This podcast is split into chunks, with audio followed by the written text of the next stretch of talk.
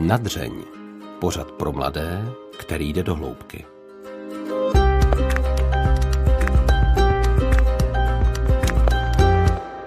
Za každé situace profesionál, velmi vzdělaný, slušný a hlavně sympatický.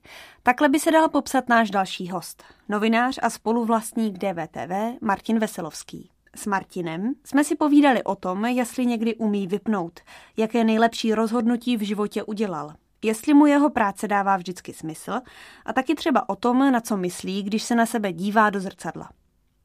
Sešli jsme se ve studiu DVTV. Vyzvedl mě sám na recepci, tradičně v bílé košili a profesionálně nečitelným výrazem. Příjemný poslech pořadu na dřeň přeje Bětka Havlová. Tak Martine, vítám vás na rádiu Proglas. Dobrý den. Dobrý den. Je mi ctí. Jo. No. Já, eh, když jsem se připravovala, tak jsem si eh, psala ten úvod a napsala jsem asi třikrát za sebou Vítám vás v DVTV. To je velmi zažitý pojem. Já vás vítám v DVTV. Je to taková trošku ohraná otázka, asi se vás na ní ptá hodně lidí, ale dneska se to hodně nabízí. Sedíte radši tady, anebo na tom místě, kde právě sedíte? Mluvíte rád?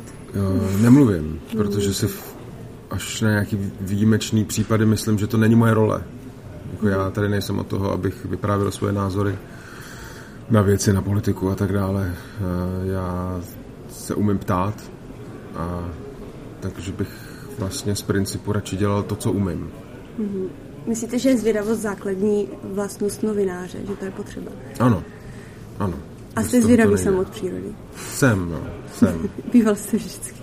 Uh, asi ano, asi ano. Jako, není to tak, že bych chtěl být vždycky novinář, to, to vůbec ne, ale, mm, ale ta zvědavost je nezbytná, takže jako mám jí já. Já cítím zvědavost, mm-hmm. jako mhm. dozvědět se, jako, jak věci fungují, proč lidi dělají věci tak, jak je dělají a a vlastně ve finále zjistíte, že jak a proč jsou vlastně úplně nejlepší otázky. Daleko lepší než třeba kdy jenom. Co jste dneska eh, ráno po cestě do práce poslouchal? Bylo to hudba z pravodajství? Ne. Nic. Já jezdím autem, který je starý a nemá rádio. Takže já neposlouchám nic. Ani ráno doma nic neposlouchám, protože protože mám přeplněný mozek. Mm-hmm. Takže jako dostávat do sebe ještě informace skrz rádio je někdy, nebo spíš mnohdy nad moje síly.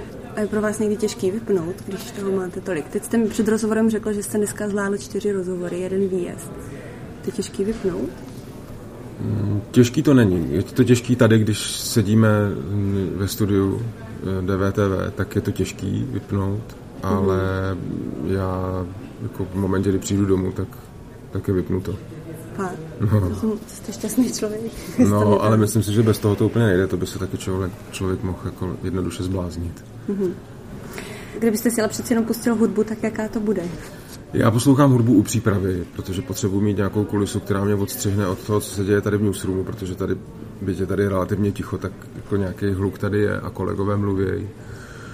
A teď momentálně jsem pod dojmem nový Tarantinovky, kterou jsem ještě neviděl, tak tam mám něco od Tarantina na Spotify a dneska jsem poslouchal soundtrack eh, seriálu Příběh služebnice. Uh-huh. U novináře je hodně důležitá první otázka. tak eh, chystáte si ji sám? No jasně. A jak? Třeba je to ráno, je to během hudby, je to při poradě s kolegy? Mm, ne, ten náš systém je vlastně úplně jednoduchý a pochází vlastně z toho, co jsme, k čemu jsme se dostali eh, v české televizi jako v rámci přípravy událostí komentářů. Je to tak, že po nějaký jako úvodním rozhodnutí, že ten daný host přijde, po nějaký úvodní debatě, proč přijde a co od něho budeme chtít, tak eh, je vyrobena eh, jedním z našich kolegů nebo kolegyň rešerše, a v ní je nějaký jako nástřel otázek, tak jako kudy by to vedle rešeršista prostě, nebo, nebo ten, kdo to dě, zpracovává tu rešerši. Pak si na to sednu já, nebo Daniela, nebo Emma a uděláme ty otázky tak, jak to nakonec chci já. a na vysílací poradě, která je vlastně před celým tím blokem natáčecím, tak tam se to celý probere do detailu, aby se vlastně vychytali poslední věci. To znamená, že v momentě, kdy na to šáhnu já, tak tam do toho dávám tu první otázku. Mm-hmm. Protože, jako máte pravdu, no, zvlášť u rozhovoru, ta první otázka je e, důležitá, protože nastavuje jako setup celého rozhovoru. Prostě. Jako když se budete ptát zjišťovacím způsobem, tak je zjevný, že ten rozhovor prostě bude jako měkký a moc se toho nedozvíte. Když bude mírně nebo víc konfrontační, když tam proto bude nějaký důvod, tak ten rozhovor bude mít úplně jiný grády a pravděpodobně se toho dozvíte víc. Hmm. Vy jste v roce 2015 říkal ještě v nějakém rozhovoru, to bylo, rok, eh, to byl asi rok, co DVTV fungovala, že editoři na 50% rozhodují stejně jako vy, koho pozvete. Hmm. Je to ještě pořád stejně, nebo když je yeah. velký tým DVTV, tak jestli... Hmm, tým DVTV není úplně velký. Na obsahové poradě, která je po každý v úterý odpoledne, tak se nás sejde jako třeba 8 max. Uh-huh. Já jsem nějakou fotku na Instagramu, kde vás třeba 20. uh, myslím si, že nás tam 20 nebylo. To je ta fotka z té hospody. Jo. Jo, jo. Ale to bylo včetně stážistů uh-huh. a mhm. technického týmu. A technický tým se na obsahových věcech nepodílí. A ta obsahová porada vlastně je od toho, že tam všichni, jako kdo se jí účastní, tak přicházejí jako s typy, co kdy dělat a zároveň to všichni ostatní oponují. Takže vlastně, když vy tam přinesete nějaký jako nápad, s kým udělat rozhovor, tak musíte být připravena na to, že vám pět dalších lidí řekne, že jste úplně mimo, protože to nemá vůbec význam. A vy musíte být připravena na to, to oponovat a prosadit to. Mm. A když ne, tak ten člověk není. A nemá tam Martin Veselovský větší slovo, jako že si řekne, jo, tak... Nemá. Nemá. Tak my jsme čtyři spoluvlastníci a v těchto věcech e, máme rozhodující slovo ohledně směřování jako firmy, ohledně nějakých uh, jako věcí širšího dosahu, ale co se týče obsahu, tak to je prostě jako, to by bylo trochu zvláštní, kdyby to bylo jenom podle mhm. nás. A koho si teda nejraději vy sám zvete, nebo s kým si nejraději vypovídá? Hmm, to se nedá říct. To se nedá říct. Hmm jsou skvělý politický rozhovory, jsou skvělý jako lifestyleový. Já jsem dneska ten výjezd byl z PSH, z Panorama Stříčka Homeboye a byl úžasný. Jako netradiční formát, protože na druhé straně byli tři. Byli tam eh, DJ Mike Traffic, uh, Vladimír 518 i Orion, což nikdy není jako jednoduchá záležitost vlastně dělat rozhovor se třema lidma prostě naraz. A vlastně to dopadlo úplně skvěle.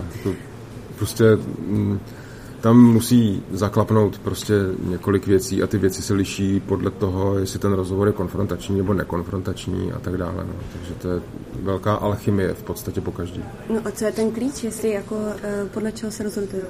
Jestli je to právě ten konfrontační anebo ten přátelský?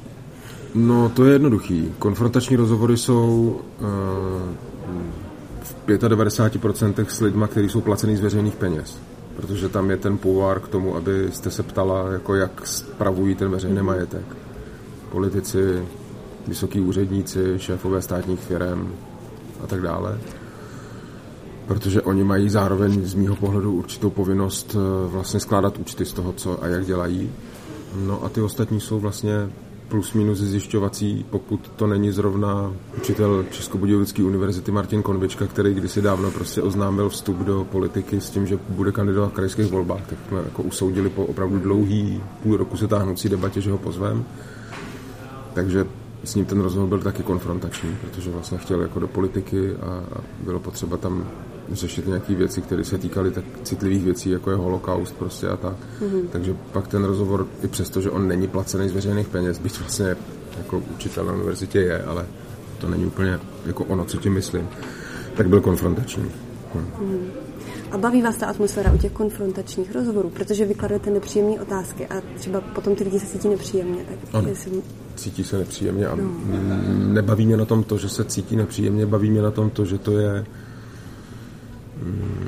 že to je svýho druhu souboj. Protože mm-hmm. oni jako oni dostanou okruhy a oni kývnou na to, že přijdou. Jo, my nikoho nemáme možnost přinutit k tomu, aby přišel, aby s náma ten rozhovor absolvoval. A mm, To znamená, jako když je to takhle nastavený a když ten člověk přijde a jako použije všechny zbraně, které má k tomu, aby mi to znesnadnil, tak vlastně to je fér. Já použiju všechno, co umím, abych to znesnadnil i jemu a abych divákovi přines alespoň nějakou informaci z toho. Takže to je super atmosféra. A jinak to, že se ty lidi cítí u rozhovoru nepříjemně, to je někdy součástí věci, ale mm, jsem stoprocentně přesvědčený, že si to téměř vždycky udělají sami. Protože pokud ten člověk má okruhy, ví, o čem se budeme bavit a dobrovolně přijde a pak najednou v tom rozhovoru jako vezme zpátečku a vlastně odmítá z nějakého důvodu jakoby na to odpovídat nebo říká, ptáte se špatně, ty, ty se na něco jiného, tak mě to přestává bavit a začnu tlačit. Mm. A on se začne cítit nepříjemně. A mm. tohle ten moment se musí člověk naučit. A jsou lidi, kteří to nedají, protože to pro ně je nepříjemný někoho uvíst do takhle nepříjemné pozice.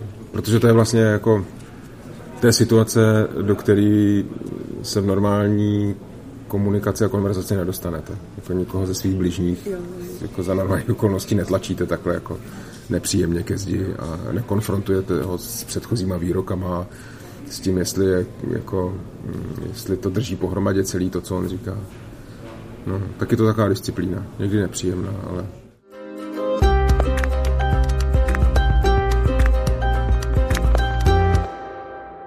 Poznáte, když už ten člověk přestává mluvit pravdu? Ne. Já to nepoznám. Jako asi kdybych prošel nějakým výcvikem nějakých hmm. jako mikropohybů svalů na obličeji, tak by se to určitě dalo poznat, protože na to jsou prostě celý jako, jako systémy, jak to rozpoznávat, ale mm, někdy jsou uh, indicie. Mm, to když uh, jako fyziognomicky ten člověk nějak vypadá na začátku rozhovoru, když je v pohodě a v momentě, kdy dojde do jako pro ně komplikované chvíle, tak uh, začne poposedávat, začne prostě si ohryzávat nechty, jako, nebo cokoliv, tak to vlastně najednou vidíte, že se něco děje. Mm-hmm. Začne rudnout, vyskáčou mu skvrny. Tam se něco děje, ale nevím, jestli lže, nebo jestli si vzpomněl na to, že nekoupil chleba, nebo prostě to může být spousta věcí. Um, během rozhovoru, když máte, vy nestříháte na DVTV, tak uh, na co se vlastně nejvíc snažíte soustředit? Snažíte se vcítit do toho člověka, anebo prostě se držíte těch otázek, nebo je na to vůbec prostor, na to se do někoho vcítovat? No, nevím, jestli úplně správný termín je vcítit, nebo jako jestli bych ho já použil, ale mm, vy vlastně jinak. U těch nekonfrontačních rozhovorů se vlastně potřebujete nějakým způsobem vcítit, jinak to je rozhovor jako dvou hluchých, protože ho neslyšíte na té druhé straně, vlastně nevíte, jako proč to říká, prostě, nebo slyšíte jenom jakoby, slyšíte ten konkrétní jako obsah toho, co říká, ale už jako kdybyste prostě jako neviděla to, jak se přitom chová, nebo mm. proč to říká, do čeho to je zasazený, takže se potřebujete na něj nějak naladit. Což si myslím, že se dá vypěstovat praxí, jakože na to stačí jako pět minut, kdy rozpoznáte, jestli to půjde nebo ne. Když to půjde, je to super. Když to nejde, tak ho to, to musíte odehrát, jako, jako že to jde. hmm ale mm, u těch konfrontačních eh, je to spíš tak, že musím se na toho člověka, který přede mnou sedí, vlastně dívat jako, mm, jako na celého člověka. Nemůžu jako jít jenom po tom, co říká. Musím se dívat, jestli náhodou jsem já svým tlakem nepřesah míru jeho ochoty odpovídat a jestli to celý nezavřu. Jestli vlastně to, že teď říká tohle takovým způsobem, znamená jenom přesně to, co říká, anebo jestli mi vlastně nějakým způsobem jako nedává najevo, že stačila by ještě jedna otázka tímhle směrem, byť třeba jsem ji neměl připravenou a on se otevře a bude o tom mluvit. Mm-hmm. Je to alchymie.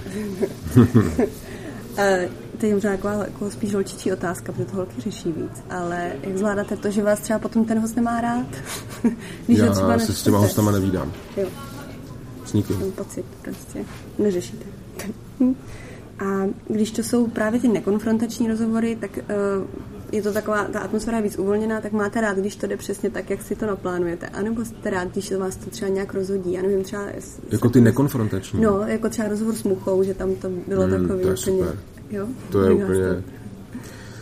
Já vlastně, mm, jako čím díl tuhle práci dělám, tak tím jako pečlivěji si píšu ty poznámky a ty otázky. Já si je píšu prostě do posledního slova vlastně jako přesně tak, jak bych jako chtěl, aby padly, ale pak se na ně nedívám.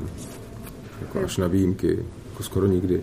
A u těch, eh, těch lifestyleových rozhovorů už vůbec ne. Tam jako v momentě, kdy zjistím, a Mucha je vlastně jako hraniční případ toho, kdy jako zjistíte, že tam na druhé straně je jako úžasný člověk, jako se kterým vlastně vy se můžete bavit o čemkoliv a bude to celý jako mít jako zvláštní atmosféru, takže u toho potom jenom stačí tak nějak jako, jako bejt a snažit se to nepokazit, protože to jede samo. No. Hmm. Takže jako odpověď je, jako jsem radši, když to vyjede z mnou připravených kolejí, protože když to jede jenom ve mnou připravených kolejích, tak to znamená, že ta protistrana jako do toho uvolněného rozhovoru vlastně nic moc nepřinesla, anebo mně se to nepodařilo vlastně jí rozmluvit jako tak, aby něco do toho dala. To jsem mi překvapila. Já si myslela, že právě, když se tak jako pečlivě připravujete, vždycky říkáte, že um, dopředu vlastně už skoro víte, co vám ta e, osoba řekne. Jenomže to jsou dva druhy rozhovorů. To, je, to se týká těch konfrontačních, jo. to se týká mm-hmm. rozhovorů s politikama. Tam se mhm. musíte ptát e, v drtivé většině na to, co už víte. Protože teprve v tom momentě rozpoznáte, že ta druhá jako strana nemluví tak úplně pravdu. A co třeba nějaký typ lidí, ke kterým cítíte ostych, nebo se cítíte, nebo nevím, třeba někdo slavný, nebo ke komu hodně vzlížíte, tak uh, jste někdy nervózní? Uh, vím, že to nezní jako úplně, úplně hezky, ale já vlastně uh, teď nemám nikoho, ke komu bych vzlížel. To je jako, moje No, uh, to znamená, já nervozitu cítím před sebou, jako abych já to, co jsem si připravil, si sám nepokazil. Mm-hmm. Nervozitu cítím jako před kolegama, prostě, abych jako nepokazil něco jim. Ale jako přesto přes všechno, co jsem vám teď říkal o nějakých jako mechanikách jako různých rozhovorů, tak vlastně, tak co, jako, je to jenom rozhovor. Že? jako dva lidi si povídají, takže jako, co se tam může stát. Hmm. Jako velký, velká úleva pro mě jako přišla vlastně se zjištěním, že nemusím všechno vědět a že jsem ochotný vlastně i v rozhovoru říct, že to nevím. Což jsem dlouho jako si myslel, že musím vědět úplně všechno a když to nevím, tak to musím zatlouct, abych prostě jako nebyl jakoby ten slabší v té chvíli. Jsem si myslel, že to tak jako je, ale tak to není. A kdy to přišlo? Někdy před pár lety. Jako s letama a ze zkušeností. Jo. A když jste býval mladý novinář, tak jste býval nervózní? To já jsem nervózní pořád. Jako pořád jsem nervózní, akorát mě neznervozňují ty hosti. Jo. Mě znervozňuje třeba před, jako, jestli jste viděla rozhovor s Muchou, tak to bylo z naší roučou, která byla v Brně, takže já jsem předtím jako příšerně nervózní. Ale protože prostě tam se může zkazit strašná spousta věcí. Tam jako já tomu je poměrně jako složitý bodový scénář, protože tam prostě běží nějaké věci jako za mnou na, na plátně, jako jsou tam nějaké jako video ukázky a tak dále a tak dále. A máme něco domluvený s kameramanama, protože to není úplně jednoduchý jako to tam nasnímat s tou technikou, kterou máme my. Takže já vlastně se bojím toho, aby to celý drželo pohromadě, protože já jsem ten, který to může zásadně pokazit. Takže tam jsou ty hosti až v druhém jako gardu. A máte to rád, ten adrenalin? Jo, to je super. to je super. Jo.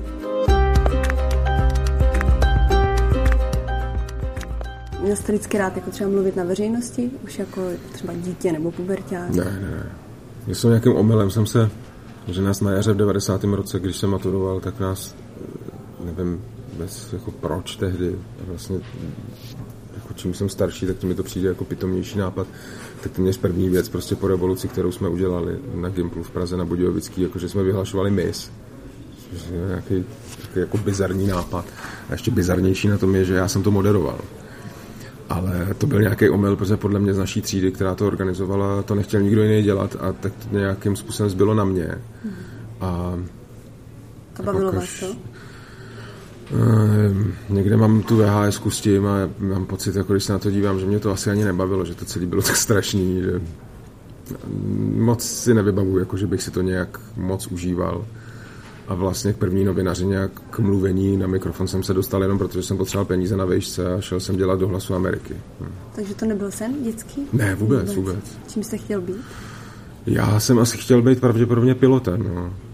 Já jsem dokonce na Gimplu jako v jednu chvíli měl téměř podepsaný papíry hm, jako přihlášku na dopravní fakultu v Žilině, což vlastně byla vojenská fakulta jako vrtulníkáři a stíhači. Ale nakonec to hm, nedopadlo, nějak jsem si to jako potom rozmyslel, ale jako to jsem asi chtěl moc dělat. No. Proč jste šel na historii ne, nakonec? Protože mě bavila.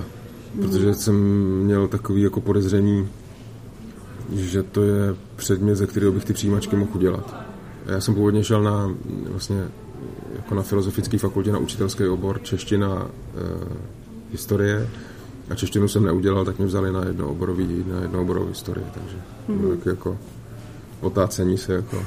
To jste ale přerušil a celkově jste dělal docela jako velký um, takový životní změny jako že jste z komerce šel do veřejnoprávních a pak jste šel do toho DVTV. Děláte ty rozhodnutí spíš intuitivně, anebo rozumově? Jako ve finále rozumově, ale mm, jako, že bych něco plánoval, to rozhodně ne. To všechno vlastně jako přicházelo, mm, že jako přišla ke mně nějaká nabídka, já jsem zrovna v tu chvíli jako usoudil, že bude dobrá. No. A DVTV vzniklo jako v momentě, kdy už to v české televizi vlastně nešlo a bylo pro nás nemyslitelný pro nějaký úzký tým lidí, tam zůstat, tak nám přišlo zajímavý, jako v době, kdy prostě začalo narůstat video na internetu, tak nám přišlo zajímavý zkusit tohle. Zatím to vyšlo. A dá se říct, jaký rozhodnutí považujete za nejlepší ve svém životě? No, asi mít rodinu s mojí ženou. To si myslím, že vlastně ve finále je jako to nejdůležitější, co mě potkalo. Hmm. Jako moje žena a dvě dcery, které spolu máme. A kdybyste se ve 20, eh, kdybyste viděl sám sebe, kde jste teďka, tak eh, co byste si myslel v té době? Hodně jste se třeba změnil, nebo imponovalo by vám to? to fakt nevím. Byl bych překvapený. Byl bych vlastně překvapený, protože jako, když si vzpomínám na to, jak jsem se viděl a jak jsem jako uvažoval o tom, co kdy budu dělat ve 20, tak vlastně bych byl překvapený, jak jsem jakoby teď organizovaný a konsolidovaný, což jsem tehdy rozhodně nebyl. Jste neorganizovaný jako 20 let? No, neuvěřitelně úplně. Přijde vám eh, tady k tomuhle věku normální nerozhodnost? Myslím si, že to není nutný, jako že to vychází z nějakých jako povahových vlastností, protože jako kolegové, se kterými my spolupracujeme tady v DVTV, kteří k nám přicházejí a jsou třeba ještě na vysoké škole, to znamená, že mi je 22, 23, tak teda musím říct, že jsou všechno ale ne nerozhodní. Mm, vy jste uh, docela nedávno byl ohodnocený jako nejoblíbenější novinář v Česku. To už je docela... Myslím, že takhle to nebylo. Obracíte oči No ne, protože to byl marketingový průzkum Nielsen Atmosfér a uh, ta otázka byla položena dvěma stům lidem. Jako to, je, to bych vůbec jako nevytahoval, protože to je komický prostě.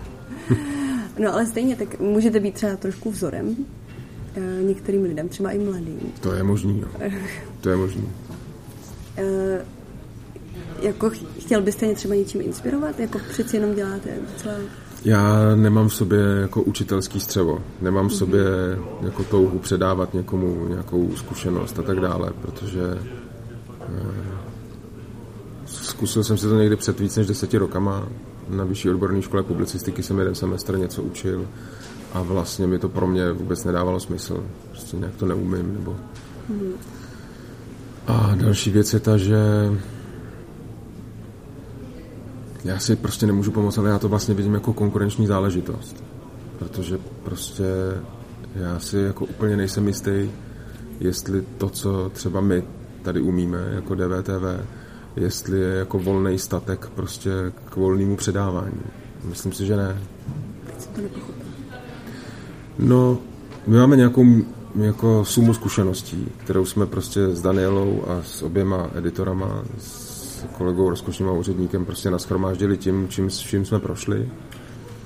A teď máme ještě jako unikátní zkušenost s tím, že jsme rozjeli vlastní firmu, která jako mediální firma funguje. A do toho patří to, že nějakým způsobem děláme novinářskou práci a já vlastně si myslím, že to je naše konkurenční výhoda. Tohle to všechno, co jsem teď popsal. A zároveň si myslím, že protože to je naše konkurenční výhoda, takže by bylo zvláštní to jako volně jako přednášet a předávat dál. Mm-hmm. Jo, rozumím. Protože my se pohybujeme jako v super konkurenčním prostředí.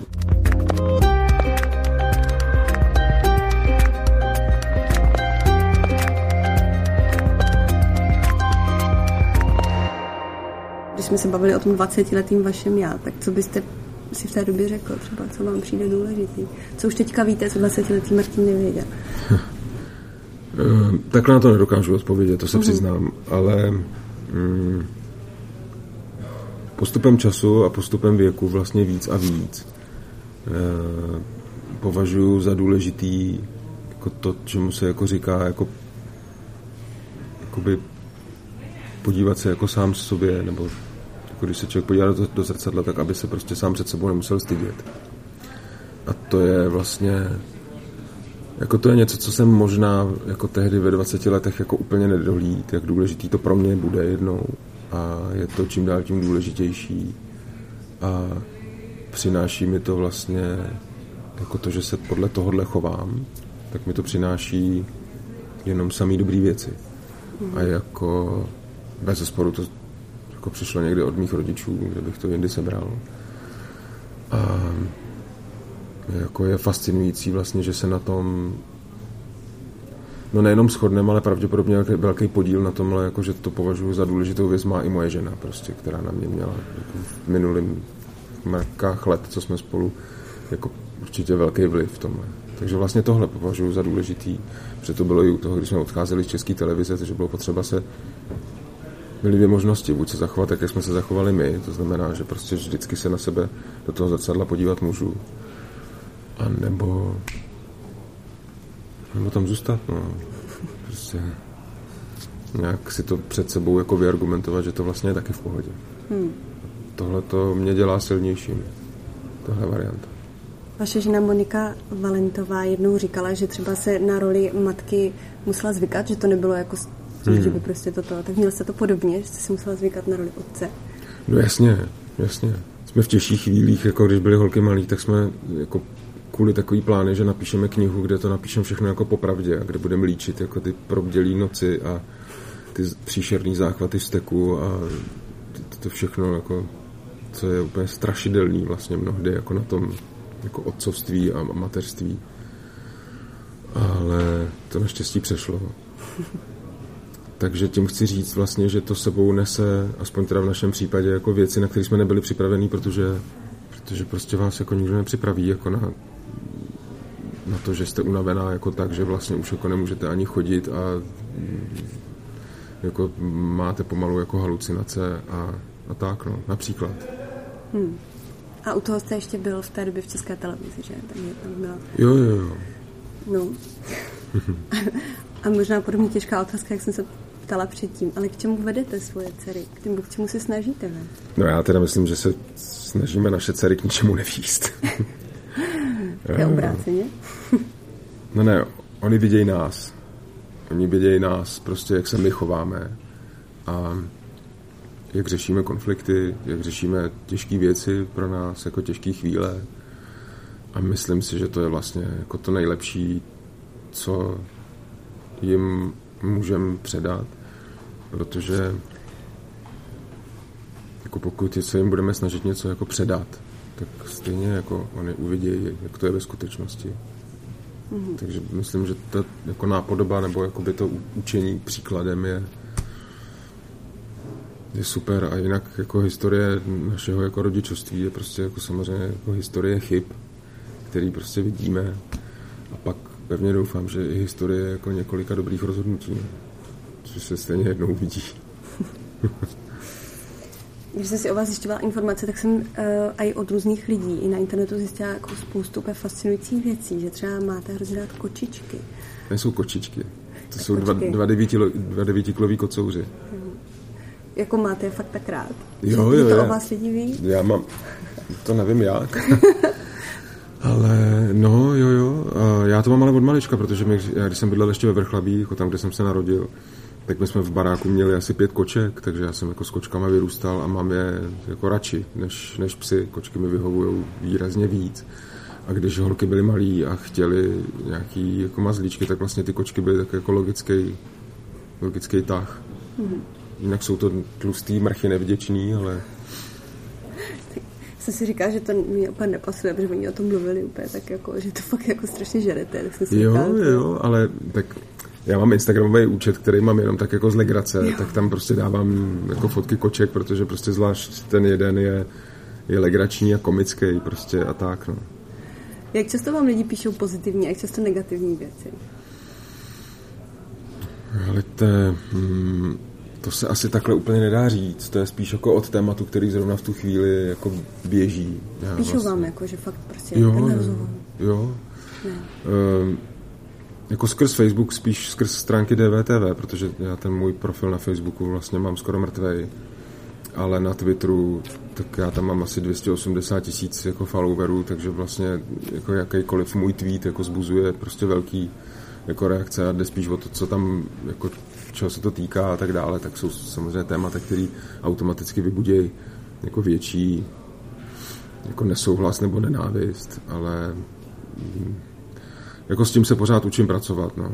Asi bych nemohl být správce sociálních sítí, protože bych všechny poslal do háje dost rychle. A neděsí vás ta odpovědnost, když máte skoro 300 tisíc jako sledovatelů? Nemám žádnou odpovědnost v tomhle ohledu. Jste se na to, to ptal je kamu? Uh, to jo, ale já s těma mýma followerama nijak nepracuju, já jim nic neprodávám, já jim neříkám, že je něco dobrý životní styl a podobně. Oni dobrovolně sledují můj Twitterový účet, na kterým já uh, tu tweetuju něco o práci v DVTV, tu tam dám fotku kocoura, teď jsem tam dal fotku mraků. Hele, do tohohle se jako v žádném případě nehodlám nechat jako utáhnout, že by snad měl nějakou odpovědnost. V tomhle ohledu teda. Čím byste byl, kdybyste nebyl novinářem teďka? Chtěl jste být pilotem, tak co byste dělal, kdyby třeba DVTV přestalo fungovat? Teďka? To je dobrá otázka. To nevím. To je těžký, že? Já jako já umím dělat rozhovory, takže předpokládám, že bych se asi uživil někde v jiném médiu jako člověk, který dělá rozhovory. A nebo bych dělal úplně něco jiného. Myslíte, že tady budete ještě hodně dlouho v Jsem rád, že jste dodala ten konec té věty. No, my to od začátku plánujeme jako dlouhodobou jako záležitost, jako dlouhodobý projekt. Mm. To, tak ta firma je ze čtvrtiny moje. To je prostě jako něco, co vlastně není žádný důvod jakoby jakoby to nechávat. Nás teď čeká prostě jako nová, nová etapa, která prostě pevně doufám, že se všechno podaří, bude vlastně ještě to celý posadí jako jinam, než to je doteď. Jako zejména teda finančně, protože to je jako alfa omega vlastně toho, co, co tady jako v mediální oblasti se jako děje, zvlášť ve videu, tak je obtížný vlastně to financovat. Tak Dobře, jste říkal, že do října 2019... Ano, do konce roku 2019 nám končí jedna ze smluv, kterou máme jako tady s tím domem a teď vlastně jsme v procesu řešení toho, co bude od prvního první 20. štěstí.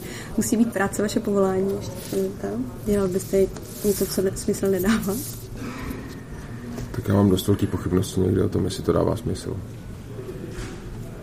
Tak jsem jako člověk, který dělá rozhovory.